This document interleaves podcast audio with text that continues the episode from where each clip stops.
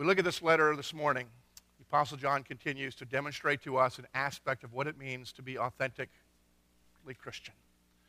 And it's a beautiful part that is misunderstood, but essential that we get.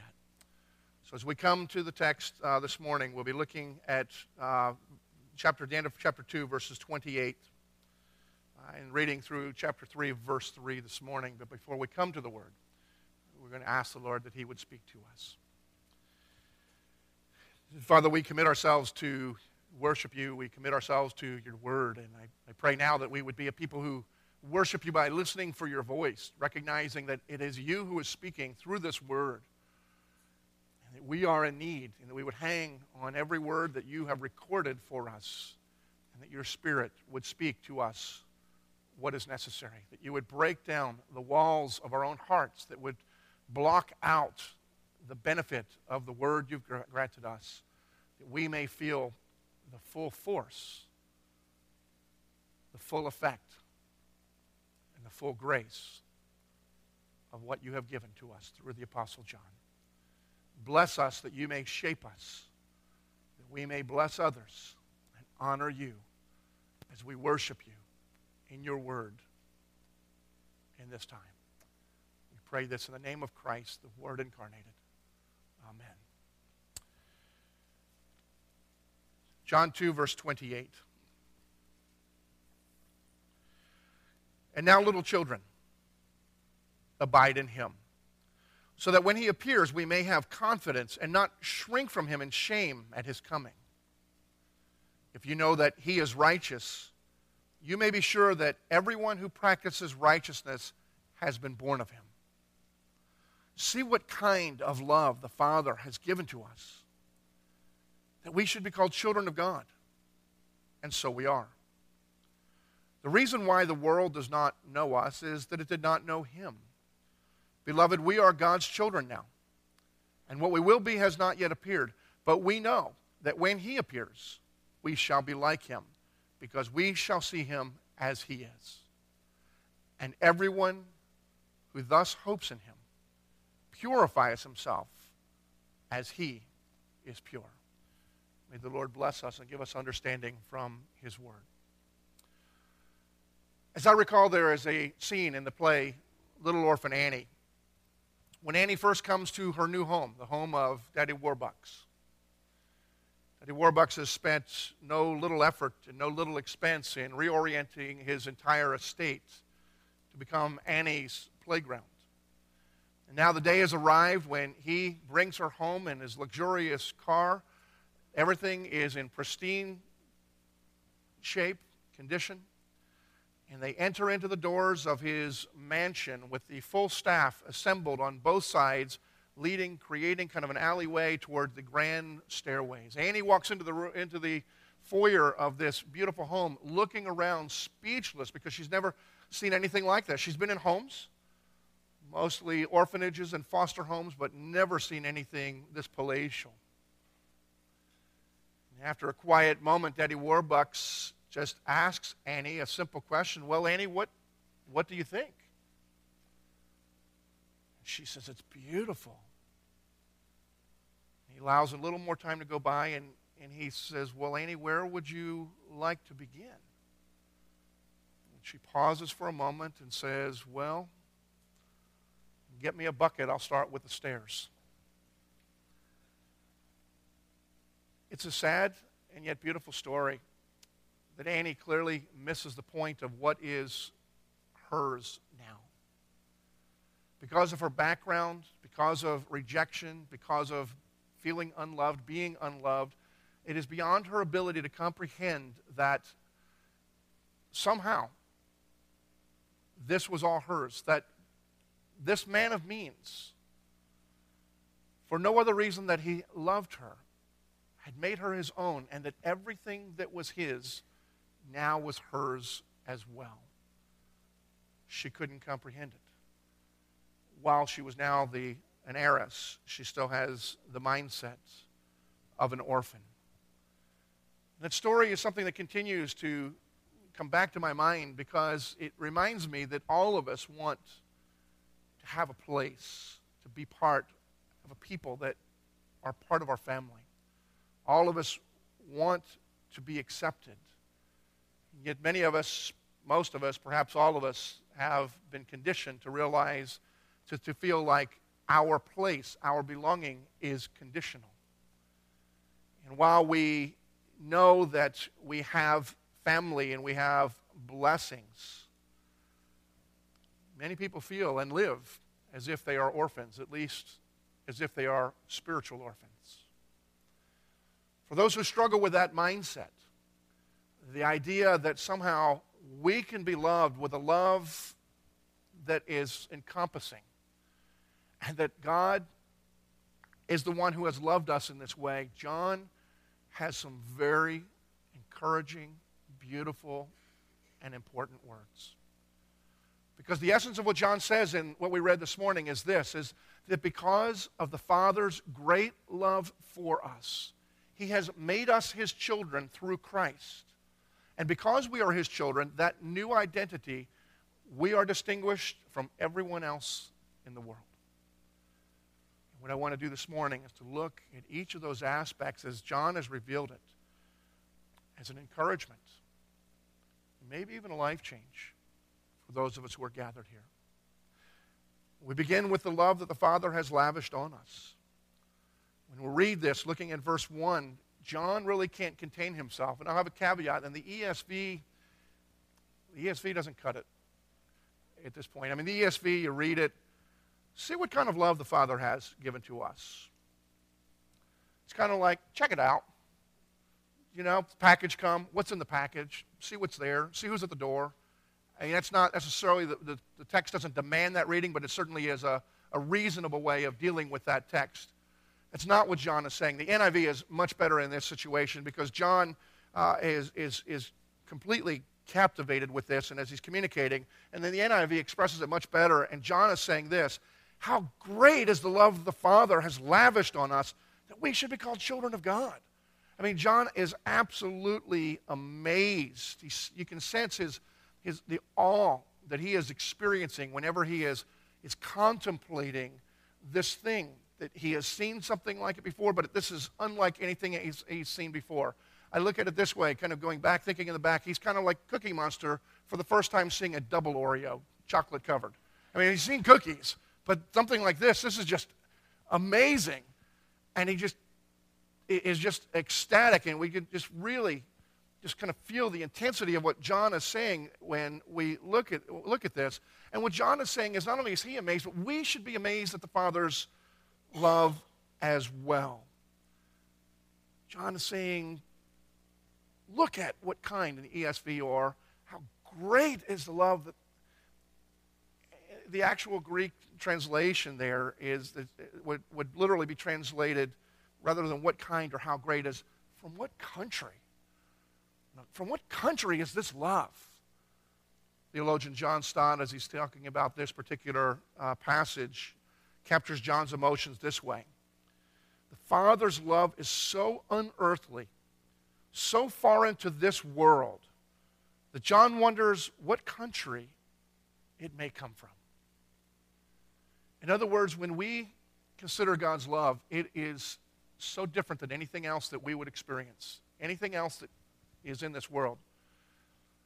It's so foreign to us. We realize that it comes from another world. And it's not even just that it's a great love that's been given to us, as the text indicates. And it is given to us. It's not something we've earned, not something we des- have deserved. But the text actually talks about it as being lavished on us, is a better translation. Again, the ESV being far superior in, in, in communicating what John is trying to say here. It's lavish. it's just poured out, it's just unending, it's a fountain, it's continuing. Something that's given is just a transaction. Something that's lavished is continuing. I was given a driver's license recently. I went down and gave them my old license, filled out hundreds of pages of paper. They handed me a temporary license that was about six inches thick and told me I would be receiving my other license in the mail. It finally came, and so I am now a licensed Virginia, no longer Tennessee driver. It's a transaction. They gave me something. It wasn't earned, it wasn't deserved. Driving is a privilege. I get all that. I have that. Am I excited? I think you can tell.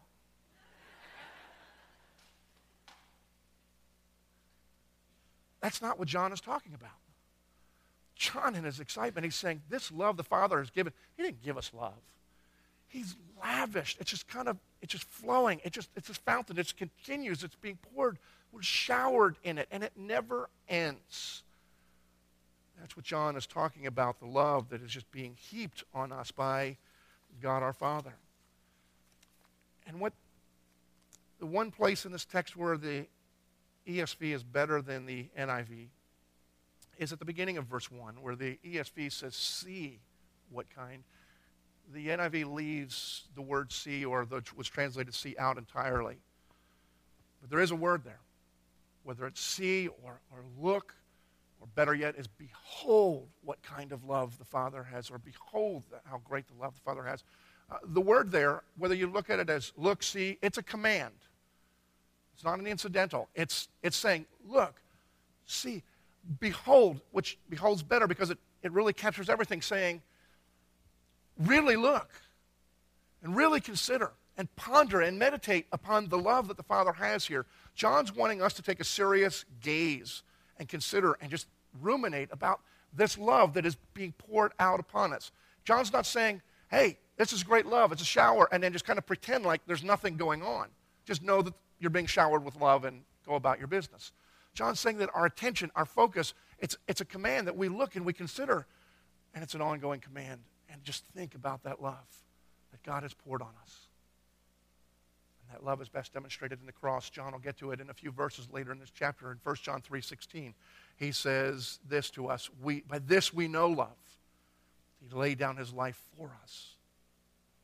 That's the love. That's the love that, lets, that, that has been poured out upon us, one that loves us so much that would lay down his life. Paul goes a little further, giving, adding descriptions, saying, We know what love is because while we were Christ's enemies, he died for us. Few people would die for good people. Christ died for us while we were his enemies. We get a big picture of the love, the intensity, and then the love that would not only motivate him to love us, but lavish that kind of love upon us. And John's saying, Look at this, consider this. Meditate upon this, understand this, ponder this over and over. One of the reasons that he's instructing us to do that is because God's love instructs us. God's love instructs us when we understand or we're pondering it in different aspects of our lives. It instructs us when we are undergoing difficulties and trials. It instructs us when we have fear. It instructs us when we are experiencing criticism or fear of criticism or fears that, of what might happen because of criticism. One would think that over the years with the criticism that I've both earned and received, which are not always the same, I would have developed the hide of a rhinoceros by now.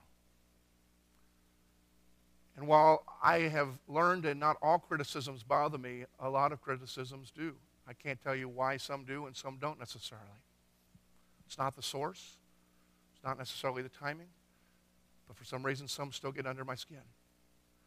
I feel when those times happen at a time similar to a time when I was in high school, which was one of the most vivid early kinds of pain from criticism that I can recall that, that lasted and endured. It's not that I never received or was pained by it, but it was a, a lasting memory. I had the opportunity when I was in high school to be quarterback of our high school football team we were pretty good. We were ranked in the top five in the state of Tennessee. And we were playing one a school from across town who was also ranked in the top five in the, the state of Tennessee. And in that particular game, I didn't play particularly well. Some things I did well, but at least two plays um, people thought were not particularly helpful, at least if you were from my school on two plays, relatively simple plays, plays I've done many times, plays I could literally do in my sleep. I was just op- uh, optioning and pitching to the guy to, to, carry somebody else to carry the ball. Something very simple. The guy's about five feet from me. And both times, as I was starting to pitch, I got hit. The ball shoots straight up in the air, and somebody from the other side picked it up and runs it back for a touchdown. Two times. One time, that's enough for people to be angry. Two times, that's not allowed, at least not at my high school. And we lost by 13 points. So I could have done it once and maybe survived. Bad as I feel, the paper comes out the next day talking about a game because it had two state ranked teams, and I don't remember the actual quote at this point, but I do remember the gist of it. And the gist was very close to Overton High School loses the game in no small part because of the subpar, I read poor, performance of quarterback Dennis Griffith. That's almost unheard of in high school reporting now. Should have been unheard of then. I take great solace in the fact that it, two years later that paper disbanded and doesn't exist anymore. the Nashville banner no longer exists. You can't even find it online. There is a God of justice. No, um, and but not only was that a stinging thing, and then the effect of that that just kind of lingers. So at times, I, I, I, when I, whenever a criticism bothers me, it, I realize I'm I've not even, I've not come very far from being an insecure 17-year-old kid. It was a long time later that it, it dawned on me that when I allow criticism to really bother me, not to hit and perhaps make something corrective, but to truly bother me, the problem is that I am focusing on the criticism more than what I am focusing on John instructing me to focus on, which is the love of the Father. The criticism may be right or wrong, but if it is just nagging and continuing to shape and grieve, it's because I'm focused so much on that criticism, my own either insecurity or reputation, whatever it may be that uh, involved here, and I'm not actually thinking about the love the Father has lavished upon me. Now think about it. Had I had the maturity and the understanding back when I was 17 year old high school student, and I read that newspaper, and then I'm able to go and say, the love that God has for me, that He continues to lavish on me. do you think I really am going to care what somebody is writing in a newspaper when the only job they can get is to cover high school sports? I mean, I don't know who that person is, and then it's not even apparently a good paper. They couldn't even survive. I mean, why would I care what that person thinks? But we do, and I do. And John reminds me that when I'm worried about criticism, or when I am focusing on fear, or when I or anyone experiences anxiety, it's because we put so much more focus on that other thing. And John's saying, Look, see, behold, ponder, meditate on the love the Father has lavished on us. It instructs us. The love the Father has lavished upon us is not just a love that encompasses and is flowing upon us, but John goes on further and he says, In his great love, the Father has made us his children. two middle school brothers were fighting. In this particular family, the two brothers, one was a biological child and one was an adopted child. The first thing you hear in, in the argument is that the biological child, using the wisdom of a middle school boy, and says, Well, oh, yeah? What do you know? You were adopted. Don't know what that means. I've heard it. But again, we're talking about the depth of a middle school boy, or at least one that was more like me. The other boy, the adopted boy, was a little wiser because his response was, Oh, yeah, well, all that means is mom and dad chose me. They're just stuck with you.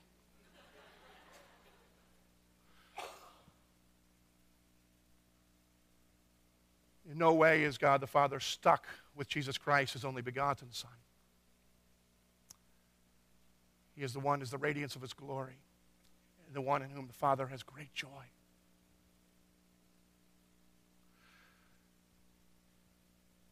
But you and I are his children.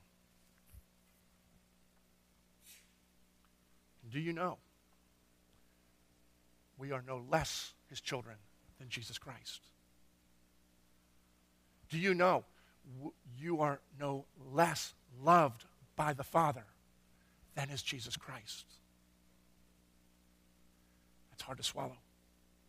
Even seems kind of wrong. But it's true. I mean, think about it this way. Some of you here are adoptive parents, some of you have both biological and adoptive children. And you know there's no difference in the love that you have for your children. While Christ is the only begotten Son and we are adopted children of God, God's love that He lavished upon us, His love is no different. Now, I'm talking about God's love. We're not talking about the pleasure, uh, and anyone has more than one child realizes love is consistent, pleasure varies with the wind. And while Christ is perfect and we are not, God's love for us is unchanging and is no less than the love that He has for Jesus Christ, who is His only begotten Son, who is perfect in every way. God's love for you is the same.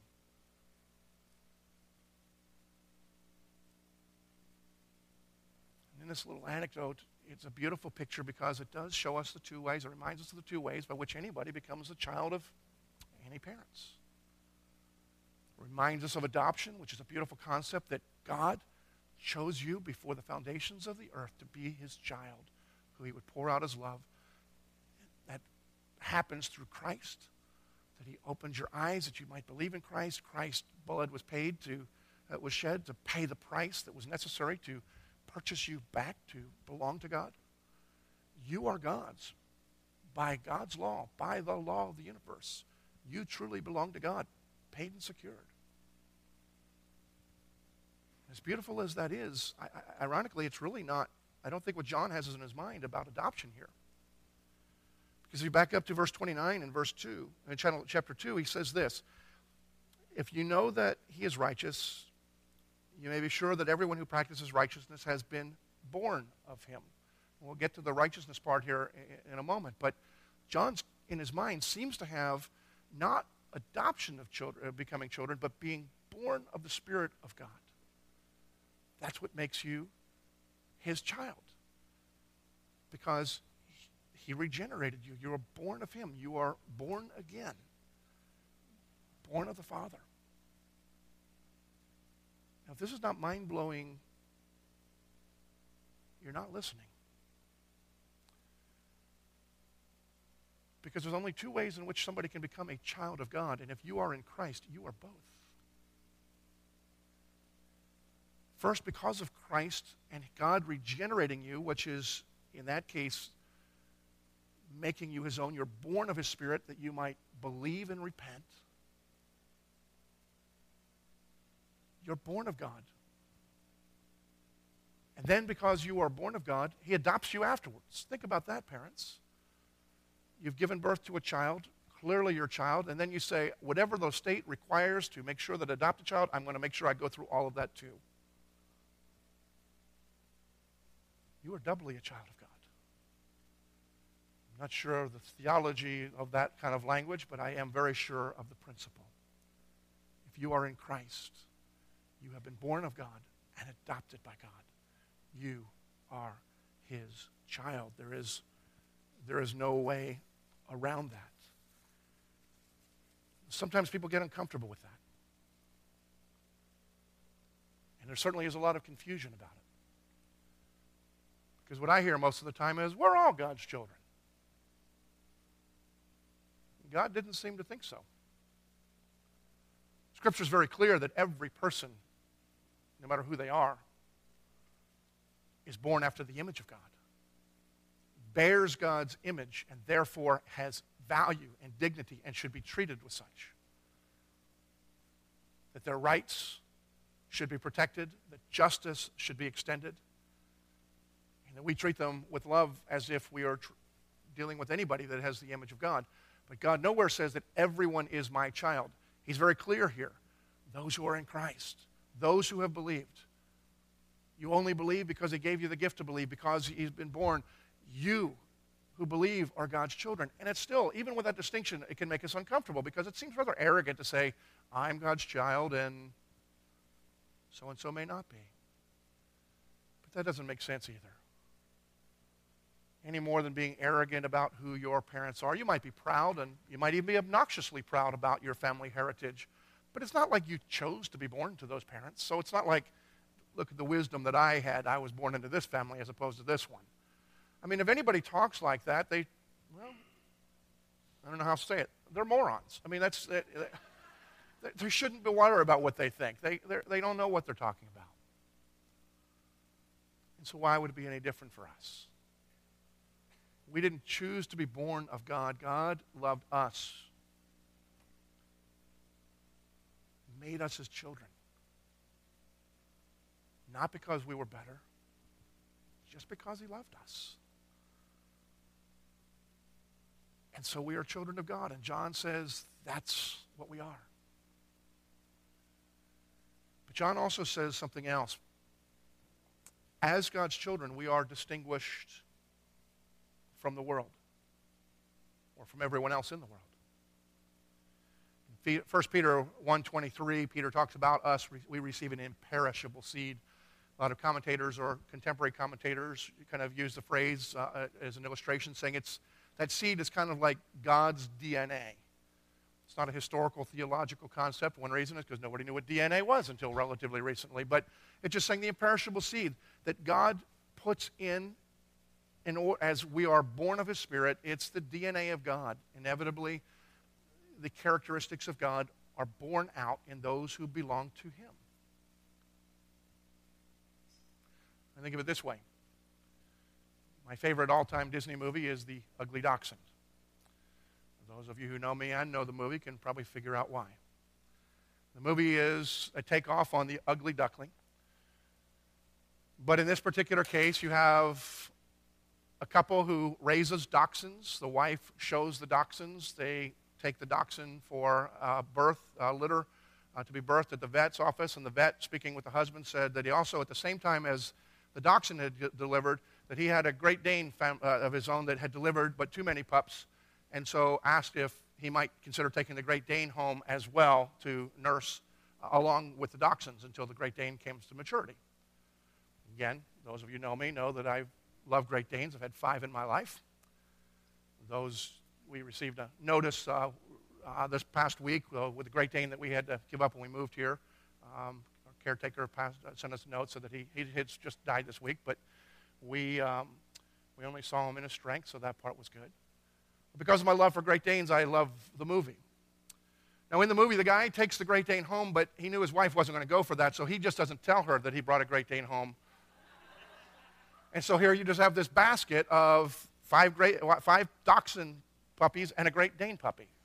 Now, Great Danes are very different when they're little and born. I mean, they're relatively small. One of the Great Danes we had, we picked up uh, probably six weeks old, and Carolyn carried it back uh, on her lap, and it was a surprise for our kids. And little, the only thing that really would set them apart, or the primary thing, is that their paws are big and would indicate something is going to come out of this. I'm always amazed with Great Dane rescue leagues that they get Great Danes, and inevitably, I'm wondering why would somebody give up a, a perfectly good Great Dane? The most common reason for Great Danes to be given up at almost about a year old is people who got them, they didn't know they were going to get big. In all of my sensitivity, I told the Great Dane rescue workers, any, workers, anybody who bought a Great Dane and didn't know it was going to get big, they're too stupid to be able to vote. But, but nobody asked my opinion on that. Anyway, back in the movie, what takes place is this Great Dane comes home, and the wife looks at this and says, This one's odd looking. And he still doesn't tell her. And as they grow and they grow, the Great Dane is growing more into a Great Dane, and the dachshunds, and they look more and more different than everything else. Until he finally has to confess, and, and the movie is uh, just kind of an exaggeration of the real life with the Great Dane from then on. But it does demonstrate an important principle. What else would a Great Dane grow up to be other than a Great Dane? It doesn't matter the environment. It was raised like a dachshund. It doesn't matter what the one caring for it thought it was. They thought it was, she thought it was a dachshund. It's a Great Dane. And a Great Dane will grow and get big and carry Great Dane characteristics. You who are in Christ have the DNA of God. It doesn't make you better it makes you different. It may not look as different at one point, at the beginning point, but over time, the characteristics of God are going to develop in your life. And that will make you different from the world. The difference that we have from the world is not our trying to be different. The world says this, I'm going to do this, which is the mistake that many Christians make. What John says is look, the world doesn't recognize who you are because they don't know who your father is. So, how could they possibly know who you are? They just evaluate you and me on the basis of our values and our character, the way we choose to live our lives, as if the world is the normal standard for things, and we don't fit that, and they just think we're weird. Faithfulness simply says, be who you are in Christ, the one who God has made a child because of his great love. And inevitably, there will be a change because we will conform more and more to the characteristics of God because we can't be anything else. And in this passage, John is pretty clear. He gives a couple of indications, two words or two con- concepts that, uh, about where we would be distinguished. One is that we know God. So we look at the passage, and again in, in verse uh, 1, he says, The reason why the world does not know us is it does not know him. And yet we do. It only makes sense that we know our Father.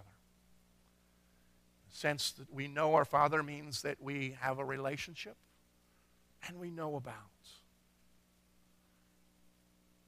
We know who our God, Father is. We know what our Father is like. We know, there's no other word for it other than theology. We, we have knowledge of God, that He's revealed Himself. And so to be a child of God and know nothing is really to essentially say we're ashamed of our Father.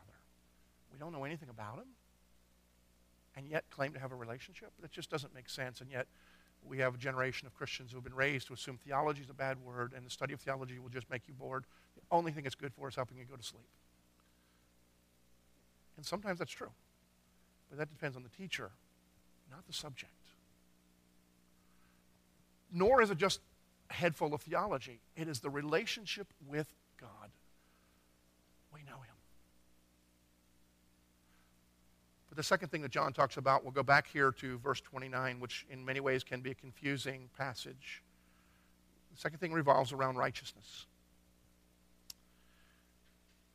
If you know that He is righteous, He meaning Christ,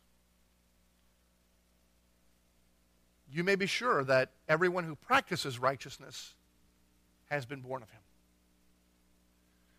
Now, at a quick glance, it'd be easy to paraphrase that to say anybody who does good is born of God. But that would be doing a disservice to the language that God inspired and John has given.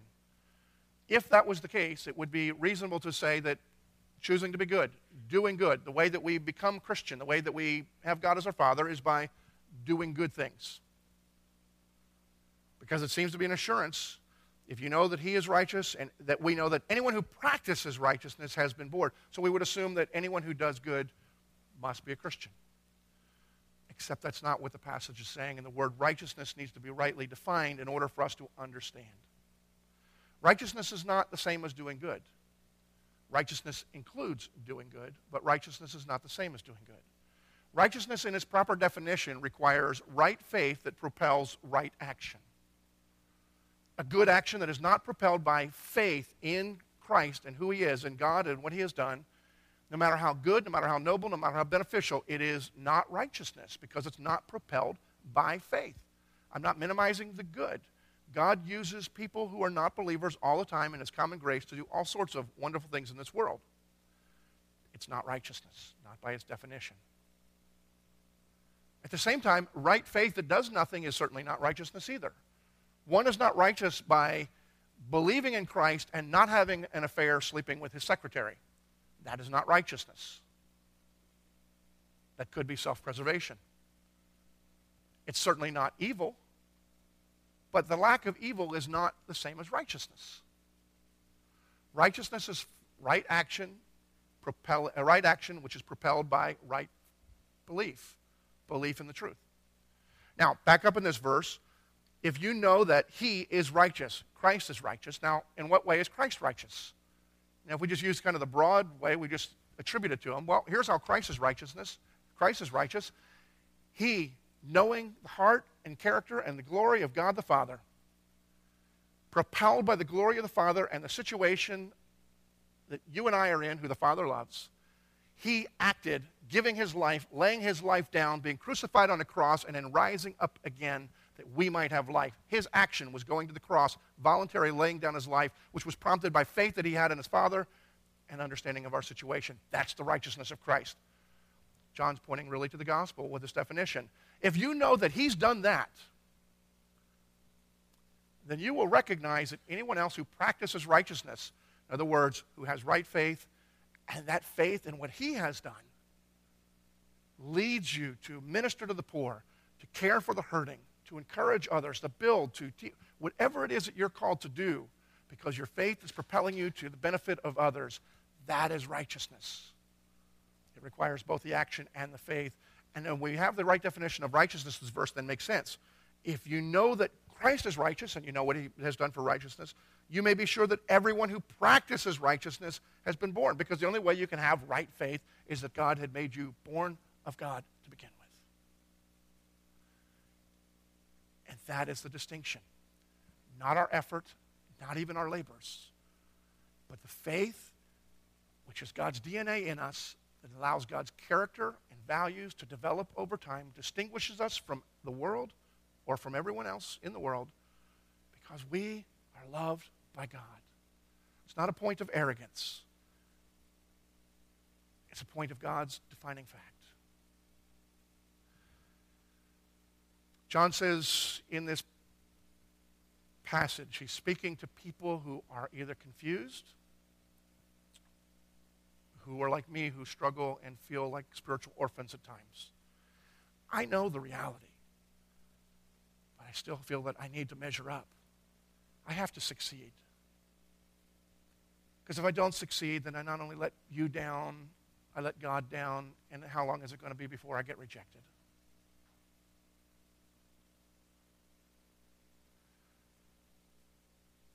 That's the confession of one who knows that I'm a child of God but live with the same mindset as an orphan,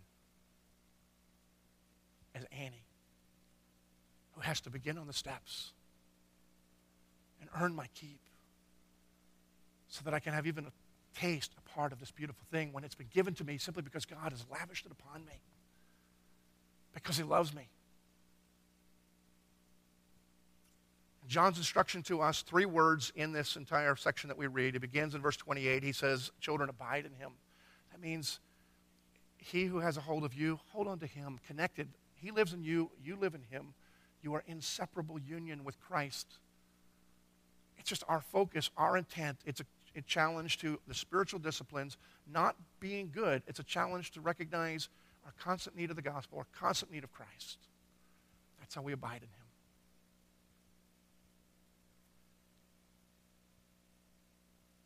And we're able to do that if we follow the advice in verse 1. Behold the love the Father's lavished on us. When we ponder it regularly, meditate upon it, it strengthens our abiding. And in verse 3, everyone who has this hope purifies himself. Hope here is different. Bible hope is different than our hope. Our hope is this oh, I hope so. It means I have no idea what's going to take place, but that would be great, wouldn't it? Hope in the Bible is a promise that is assured that you have just not yet received. It's the check is in the mail, you'll have it tomorrow. You don't have it, but it's without I'll avoid cracks on our postal system, it's guaranteed. It's already it's already yours. John is saying, abide, behold, or, or see, and hope. And everyone who hopes in what Christ has done as a demonstration of the love that is ours and abides in him because of that, by doing that, you purify yourself because Christ is pure. I pray that we would grow purity not because of our efforts, but because we look what God has done and we abide in Him and we have this promise, which is our hope. May that be ours until we all grow to full maturity in Jesus. Let me pray. Father, we do thank you and bless you for the word that you've given, that we who are your children might be reminded of both the cause and the benefits. I pray for the heart that finds this difficult to receive, you would break down the calluses because of hurts in the past, that they may feel the comfort. I pray for the heart that just assumes this and saying, of course, and never allows it to deep take root within and well up within them, that the heart meets the, meets the intellect. I pray this for us all, that we would simply learn to rest in you, to rejoice in you, and to grow to be like you. Pray this with the assurance of the promise of Christ himself and your word through John. I pray it in Jesus.